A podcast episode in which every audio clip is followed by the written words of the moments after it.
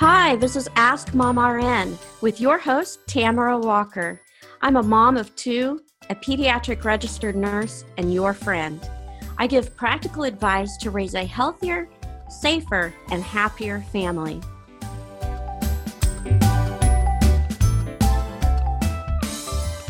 The Great Pumpkin is coming! The Great Pumpkin is coming!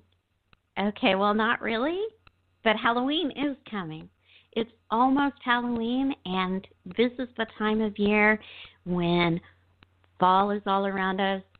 We're all enjoying our pumpkin spice everything, and we get to have the excitement of seeing our kids dress up and have fun.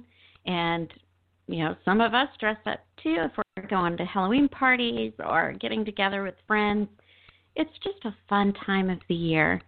And Halloween is a favorite holiday among a lot of kids because they get to use their imagination and become whatever characters they can dream up or whatever their favorite, you know, TV show or movie characters might be. And they get to have a lot of fun with their friends and go trick or treating or go to Halloween parties. And they get, of course, candy. Candy's the big deal at Halloween. And it's kind of funny. It's the one time of the year when we let our kids take candy from strangers. I mean, aren't we always teaching them not to take anything from strangers? But at Halloween, they get to go and have a lot of fun and get to have candy and get to dress up. And so it's a great time of the year. It's also a time of the year, though, that we do have to keep safety in mind so everybody can enjoy it and have fun without falling victim to some of the dangers. Halloween is actually one of the biggest times of the year for motor vehicle accidents involving kids, and especially pedestrian related accidents. The chances of a child being hit by a car are pretty much doubled on Halloween versus any other time of the year. And, you know, if you think about it, that makes a lot of sense because kids are out usually a little bit later than they might normally be, or they're out after dark on Halloween because it tends to get dark earlier, and they're out trick or treating, and they may be not paying enough attention to checking both ways before they cross the road. They might be in a costume with a mask where their vision may be somewhat hampered, and they may not see a car coming, and it may be difficult for vehicles to you know, for drivers to see the kids if the kids are in dark colored clothing or costumes if they don't have something on them reflective that or flashlights or something to indicate there's somebody somebody in the road drivers may have a very difficult time spotting them so there are much it's a much higher chance of a child being a victim of a car accident, being hit by a car on Halloween than other times of the year. There's also an increase in the amount of emergency room visits due to Halloween from injuries from anywhere related to trying to, you know, carve a pumpkin.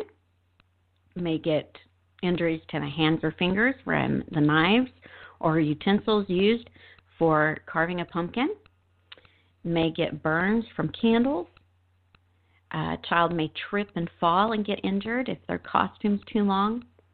There's all kinds of things that can happen on Halloween that we need to just be aware of and take some precautions so that we don't have to worry so much about them and we can just focus on having fun and we especially want our kids to enjoy and have fun and not have any injuries related to Halloween. So, today we're going to talk about some of those Halloween safety tips that you need to know so you can protect your child. Now, like I said, Halloween is this fun time where kids get to dress up in their imagination. And I remember very fondly with my kids over the years some of the costumes that they wore and um, in fact, my husband and I were just talking about our youngest son once dressed up as a no parking sign.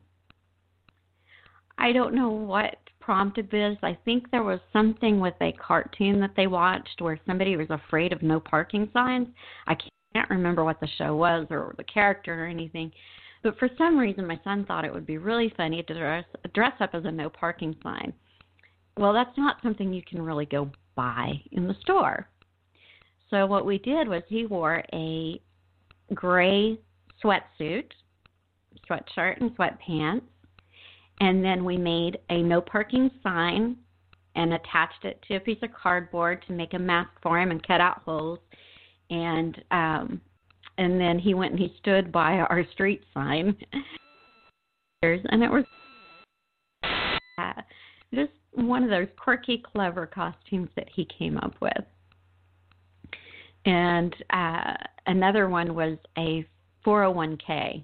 Back when the recession hit in about, oh, 2008, 2009, somewhere in there, my son decided he was going to be a 401k, and he had this big box that he wore, and on the front of it was posted a uh, kind of a graph from Dow, uh, Dow Jones or one of the you know stock uh, market reports, and it showed a, you know a downward line and and a dramatic red of a 401k going downhill. And uh he wanted to to scare people with that. So you know my kids came up with quirky clever costumes all the time and um you know and then of course sometimes they would dress up as their favorite characters. I, when uh one of my sons was really little he would wear uh he wore Blue's Clues. He was blue from Blue's Clues one time.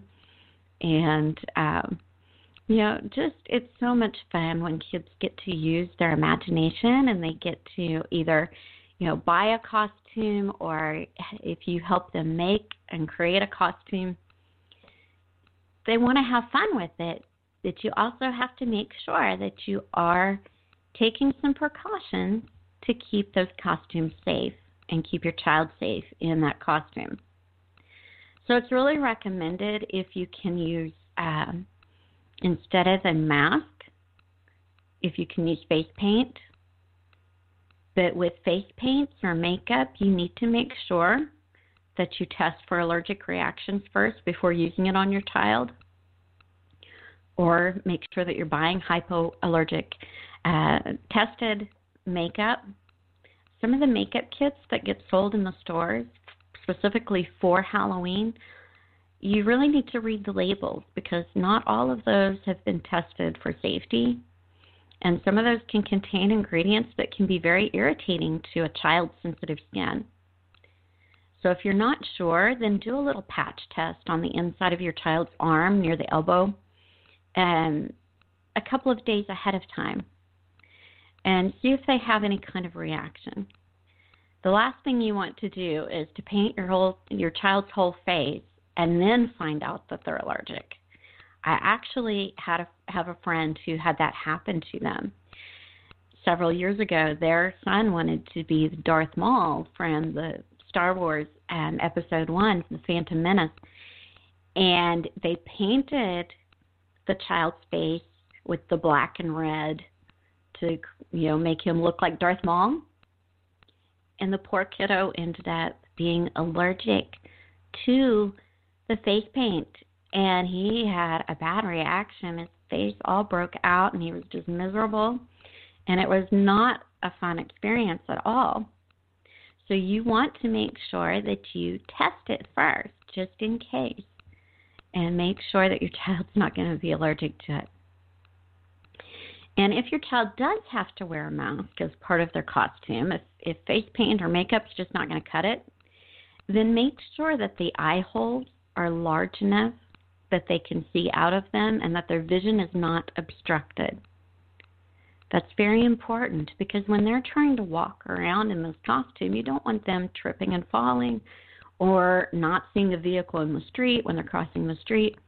You don't want them getting hurt. You also want to make sure that their costumes fit them well.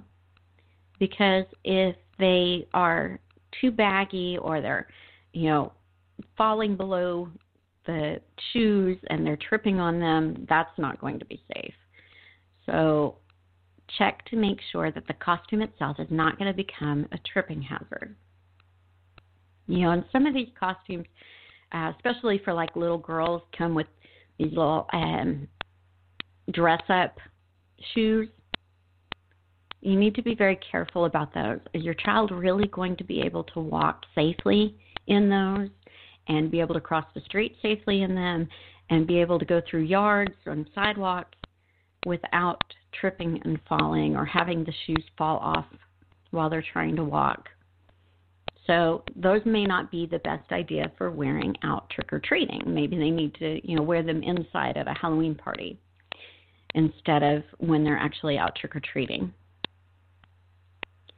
So those are some things to keep in mind when you ha- when you have a costume that your child is choosing, and you want to make sure that everything is safe with that costume.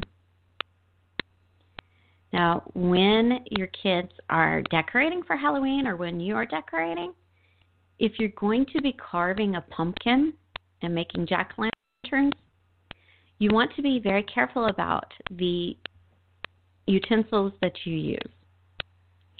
And I recommend getting a pumpkin carving safety kit. There are carving kits that are made specifically for kids. You still need to supervise their use because they still can get injured with them. It's just not as likely. Uh, you need to make sure that you're watching your kids and that you're helping them. And really, younger kids should not be doing the cutting work. Adults should be doing that. Um, but you can use some of these kid friendly pumpkin carving kits that you can easily find at a lot of different stores this time of year. And another alternative is you can paint your pumpkins. That's a lot of fun. Kids really enjoy doing that. You can um, do stickers on your pumpkins to decorate them. There's all kinds of ways you can decorate a pumpkin besides having to cut it up. There's also alternative pumpkin decorating kits, and there are more and more every every year. The past few years, I've been seeing more and more characters offered and more uh, different styles offered of these pumpkin decorating kits that usually consist if it's a character, like for example, I have one that is Yoda from Star Wars, and it consists of a plastic Yoda head that you put on. You just push it into the top of the pumpkin. It's got a stick um, attached to it, and you just push it into the top of the pumpkin, and then it comes with arms and legs, and you just push those into each side of the pumpkin and voila, you've got a Yoda pumpkin or whatever character you choose. Because, like I said, there's lots of different ones, and every year I'm seeing more of these pop up. You've got a very simple, easy way. I mean, it literally took me, you know, a minute or two to pop this thing together and decorate a pumpkin. And it's safe, it's easy, it's fun, and you know, you don't have any risk of getting hurt because unfortunately, like I said earlier, with pumpkin carving, that sends a lot of people to the emergency room this time of year with hand and finger cuts and injuries, lacerations that require stitches. And that's no fun. Nobody wants to bleed all over their jack o' lantern and have to go get stitches at the hospital. So, pumpkin decorating is something that we need to be aware of the dangers and uh, we also, if you're going to light your pumpkin, it's really recommended not to use candles, especially if that pumpkin is going to be like on a walkway or anywhere where it could brush up against a child's costume or if it could get knocked over. Um, now, if you're going to have it in a safe spot away from where anybody can accidentally bump it over or their costume get in contact with it, you know, that might be okay if you're checking on it and keep it supervised. But instead of using candles, there's all kinds of battery operated candle lights. They look like tea lights, but they're actually just battery operated, and you don't have the risk of flames. And you can use LED lights, You could stick a flashlight in there. There's lots of alternatives to using a candle inside your jack o' lantern that are a lot safer. And if you're going to line your walkway with, um, I can't remember what they're called, you know, the little paper bag lantern type uh, lit up, you know, they're cut out um, usually, or just, you know, lining a sidewalk to light it up. Again, there's safer alternatives than candles to go with that, so I really don't advise using candles for anything like that. There's too much chance that it could get knocked over by a child and start a fire or catch the child on fire.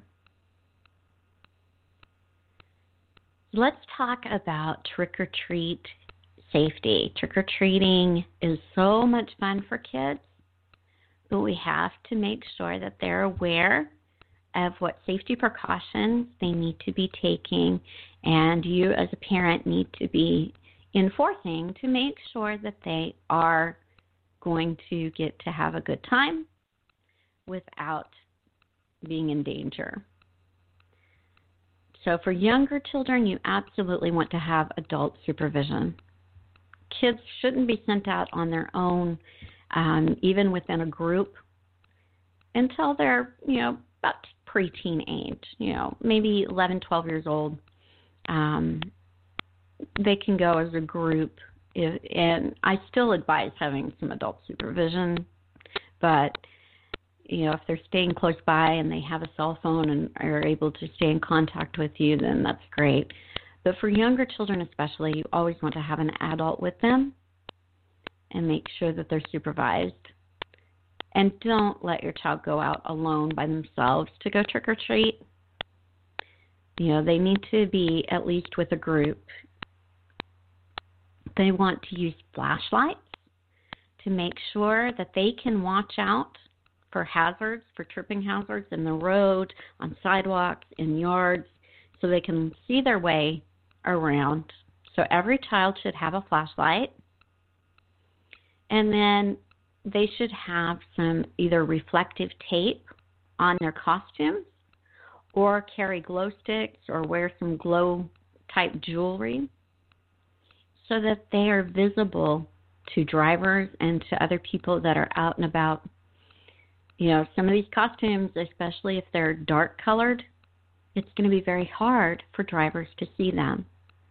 So you want to make sure that there is some way to make your child visible. And there's lots of different, um, I've seen reflective stickers that you can put on costumes, reflective tape. There's, of course, glow sticks they can carry, wands, necklaces, bracelets, um, you know, that light up. Or if your child has light up shoes that they can wear, those are very popular these days. You know, you want some way that they are visible. And they need to make sure to only go to houses that have their porch light turned on and that are well lit on on well lit streets where they can see. You know, if somebody has their porch light turned off, typically that means they're not participating in Halloween and they're not handing out candy.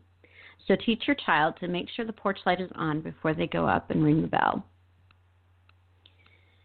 And you want to make sure that they know to look both ways, of course, before they cross the road that they need to be aware that it may be difficult for drivers to see them, so they need to be looking out for drivers and they need to be looking out for other people and practice those safety precautions. And then let's talk about eating the candy when we get it back home. Candy safety.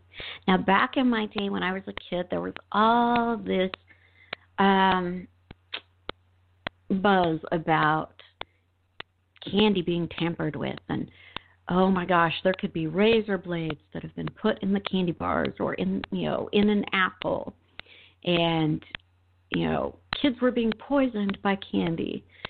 Well honestly a lot of that has turned out to just be urban legend we really statistics haven't proven or shown any you know, real candy tampering going on over the years.